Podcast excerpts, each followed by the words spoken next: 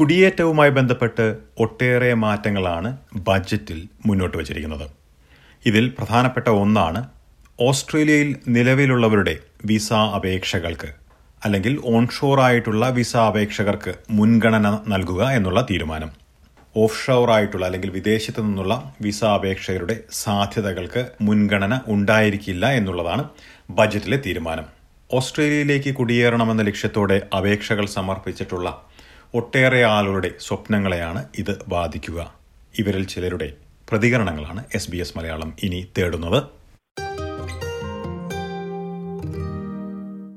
ബാംഗ്ലൂരിൽ താമസിക്കുന്ന Bijoy Samuel family സ്പോൺസർഷിപ്പിലൂടെ ഓസ്ട്രേലിയയിലേക്ക് എത്താനുള്ള ശ്രമത്തിലായിരുന്നു.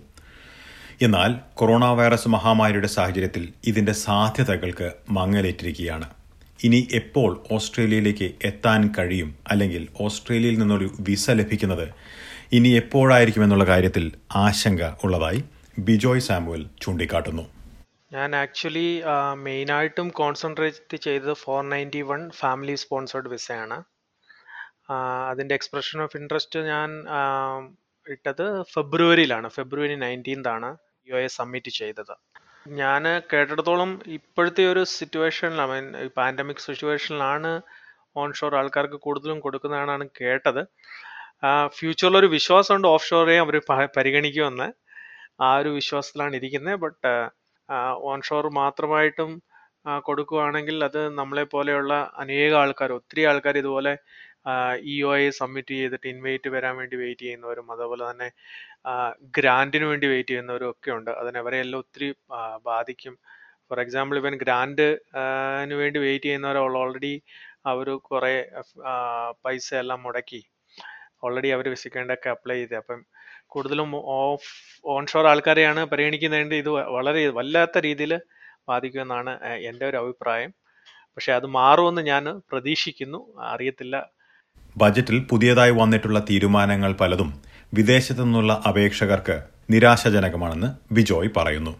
ഓസ്ട്രേലിയയിലേക്ക് കുടിയേറുന്നത് ലക്ഷ്യമിട്ട് നിരവധി മാസങ്ങളായി നടത്തുന്ന പല പ്രയത്നങ്ങൾക്കും ഇത് തിരിച്ചടിയാകുന്നതായി അദ്ദേഹം ചൂണ്ടിക്കാട്ടുന്നു. തീർച്ചയായും. കാര്യം വെച്ചാൽ നമ്മൾ ഇത്രയും പൈസയൊക്കെ മുടക്കി നമ്മൾ ഇതിനുവേണ്ടി ഒരു തയ്യാറെടുപ്പ് നടത്തി.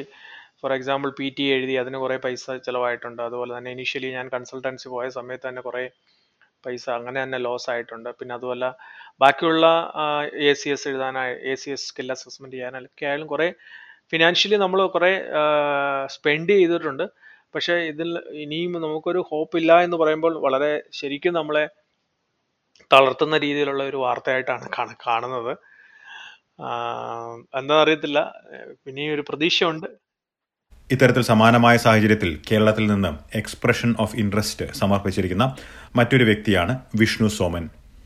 ഈ മഹാമാരിയുടെ സാഹചര്യത്തിൽ ഓസ്ട്രേലിയയും മറ്റു രാജ്യങ്ങളും തമ്മിലുള്ള അതിർത്തികൾ അടഞ്ഞിരിക്കുന്നതുകൊണ്ടാണ് ഈ മാറ്റങ്ങളെന്നും ഇത് വൈകാതെ മാറുമെന്നുമുള്ള പ്രതീക്ഷയിലാണ് അദ്ദേഹം. എനിക്ക് തോന്നുന്നു എനിക്ക് തോന്നിയിട്ടുള്ളത് അത് അവരുടെ ഒരു ട്രാവൽ റെസ്ട്രിക്ഷന്റെ ഭാഗമായിട്ട് പുറത്തുനിന്നുള്ള ആൾക്കാരെ കൂടുതൽ ഇത് ചെയ്യാതിരിക്കാനുള്ള ബോർഡർ റെസ്ട്രിക്ഷൻസിന്റെ ഒക്കെ ഭാഗമായിട്ടായിരിക്കും എന്ന് ഞാൻ വിശ്വസിക്കുന്നു. ഇതിപ്പം ഒരു ഇത് നീണ്ടു പോവോ ഇല്ലയോ എന്നുള്ള കാര്യത്തിൽ ഇപ്പം ആർക്കും ഒരു കറക്റ്റ് ഉത്തരം ഞാൻ ചോദിച്ച ആർക്കും എനിക്ക് പറയാം എന്റെ അടുത്ത് പറയാൻ പറ്റില്ല എന്നാണ് പറഞ്ഞത്. ഇപ്പം എനിക്കും അങ്ങനെയാണ് ഒരു വിശ്വാസം വരുന്നത്. ഞാനും അങ്ങനെയാണ് വിശ്വസിക്കുന്നത്. എന്നാൽ വിസ സംബന്ധമായി ഇപ്പോൾ ലഭിക്കുന്ന വിവരങ്ങൾ അനുസരിച്ച് ഓസ്ട്രേലിയയിലേക്കുള്ള യാത്ര എപ്പോൾ സാധ്യമാകുമെന്നുള്ളതിന് വ്യക്തത കുറവാണെന്ന് അദ്ദേഹം പറയുന്നു. ഇതേക്കുറിച്ച് വ്യക്തമായ വിവരങ്ങൾ കേരളത്തിൽ നിന്നുകൊണ്ട് തന്നെ ലഭിക്കുക തന്നെ എളുപ്പമല്ല എന്നും അദ്ദേഹം ചൂണ്ടിക്കാട്ടുന്നു.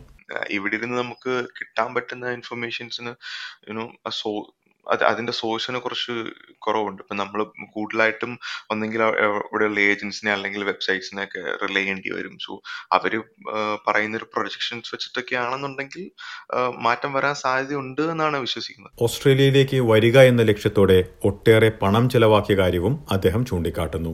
എന്നാൽ ഇത് ഏറെക്കാലം തുടർന്നാൽ മറ്റു വഴികൾ തേടേണ്ടി വരുമെന്നുമാണ് അദ്ദേഹം പറയുന്നത്. അത് ഗവൺമെന്റ് ഡിസിഷൻ ആണ് അവരുടെ സോൺ ഡിസിഷൻ ആണ്. സോ അവർ അങ്ങനെ ഒരു ഡിസിഷനിൽ സ്റ്റിക്ക് ചെയ്ത് കഴിഞ്ഞാൽ മേ ബി ഞാൻ വെയിറ്റ് ചെയ്യേണ്ടി വരും. സോ അങ്ങനെ ഒരു സിറ്റുവേഷൻ വന്നു കഴിഞ്ഞാൽ ഞാൻ പ്രത്യേകിച്ച് വേറെ മാറി ചിന്തിക്കുക എന്നുള്ളൊരു ഇതിലോട്ട് ഞാൻ ഇതുവരെ പോയിട്ടുണ്ടായിരുന്നില്ല. മേ ബി അങ്ങനെ പോകേണ്ട ഒരു അവസ്ഥ വരുമായിരിക്കും എന്ന് തോന്നുന്നു. കാരണം ഞാൻ എപ്പോഴും ഒരു എന്താ പറയാ ഇത് മാറും എന്നുള്ളൊരു പ്രതീക്ഷയിലായിരുന്നു ഇരുന്നത്. കാരണം ഓൾറെഡി ഞാൻ അതിൽ ഇൻവെസ്റ്റ് ചെയ്തു. ഇനിയിപ്പോ അത് ജസ്റ്റ് വെറുതെ കളഞ്ഞിട്ട് ഇപ്പൊ വേറൊരു ഒരു ഒരു തൽക്കാലം ഒരു പ്ലാൻ ബിനെ കുറിച്ച് ഞാൻ ആലോചിക്കുന്നുണ്ടായിരുന്നില്ല. അപ്പം ഇതിങ്ങനെ കുറച്ച് നാൾ കൂടി തുടർന്ന് പോവാണെന്നുണ്ടെങ്കിൽ കാരണം ഞാൻ എഴുതി ക്ലിയർ ചെയ്ത എക്സാമിന്റെ വാലിഡിറ്റി ഒക്കെ ടു ഇയേഴ്സ് ആണ്. അപ്പൊ അതിന് മുകളിലൊട്ടും കൂടെ ഒക്കെ ഈ ഒരു സിറ്റുവേഷൻ പോവുകയാണെന്നുണ്ടെങ്കിൽ യെസ് ഞാൻ മാറി ചിന്തിക്കേണ്ടി വരും. മഹാമാരിയുടെ ഈ സാഹചര്യത്തിൽ വിഷ്ണുവിന് പുറമെ മറ്റു പലരും സമാനമായ രീതിയിൽ ചിന്തിച്ചു തുടങ്ങുന്നതായും അദ്ദേഹം ചൂണ്ടിക്കാട്ടുന്നു. പല ആൾക്കാരുടെയും പക്ഷെ ഇങ്ങനെ ഇങ്ങനത്തെ ഒരു പാൻഡമിക് സിറ്റുവേഷൻ ആരും എക്സ്പെക്ട് ചെയ്തിട്ടുണ്ടായിരുന്നില്ല.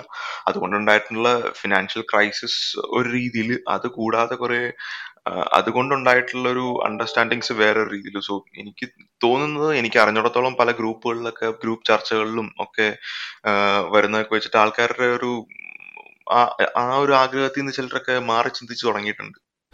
ഇപ്പോൾ നമ്മൾ കേട്ടതുപോലെ വിദേശത്ത് നിന്ന് അപേക്ഷകൾ സമർപ്പിക്കുന്നവരുടെ സാധ്യതകൾക്ക് തിരിച്ചടിയായി മാറിയിരിക്കുകയാണ് ബജറ്റിലെ പല പ്രഖ്യാപനങ്ങളും. ഇത്തരത്തിൽ ഓഫ്ഷോർ അപേക്ഷകർക്ക് പ്രതികൂലമായി വന്നിരിക്കുന്ന സാഹചര്യം പാർട്ട്ണർ വിസ അപേക്ഷിച്ചവരെയും ബാധിക്കാമെന്നാണ് ഈ ഡോക്ടർ ദമ്പതികൾ ചൂണ്ടിക്കാട്ടുന്നത്. വർഷങ്ങളായി മെൽബണിൽ സ്ഥിരതാമസമാക്കിയിട്ടുള്ള ഇവർ പാർട്ട്ണർ വിസയ്ക്ക് അപേക്ഷിച്ച ശേഷം മാസങ്ങളായുള്ള കാത്തിരിപ്പിലാണ്. ഇതിനിടയിൽ സന്ദർശക വിസയിൽ ഭർത്താവ് മെൽബണിലെത്തുകയായിരുന്നു. എന്റെ ഹസ്ബൻഡ് ഇപ്പൊ നാട്ടിലാണ് വർക്ക് ചെയ്തോണ്ടിരുന്നത് ജോലി ചെയ്തോണ്ടിരുന്നത്. ആ, ഞങ്ങൾ ഇവിടെ പാർട്ട്ണർ വിസയ്ക്ക് അപ്ലൈ ചെയ്തത് എഡ്സിന് ഇവിടെ പാർട്ട്ണർ വഴി വരാനായിരുന്നു. അതായത് നമുക്ക് കുറച്ചും കൂടെ കൺവീനിയന്റ് എന്നോർത്ത് അതാണ് പാർട്ട്ണർ വിസയ്ക്ക് അപ്ലൈ ചെയ്തത്.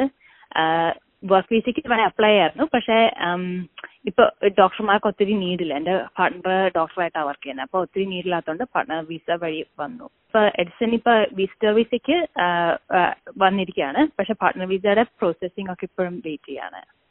എന്നാൽ മഹാമാരി മൂലം വന്നിരിക്കുന്ന ഈ സാഹചര്യം ഇവരെ പ്രതികൂലമായി ബാധിക്കുന്നതായി ചൂണ്ടിക്കാട്ടുന്നു.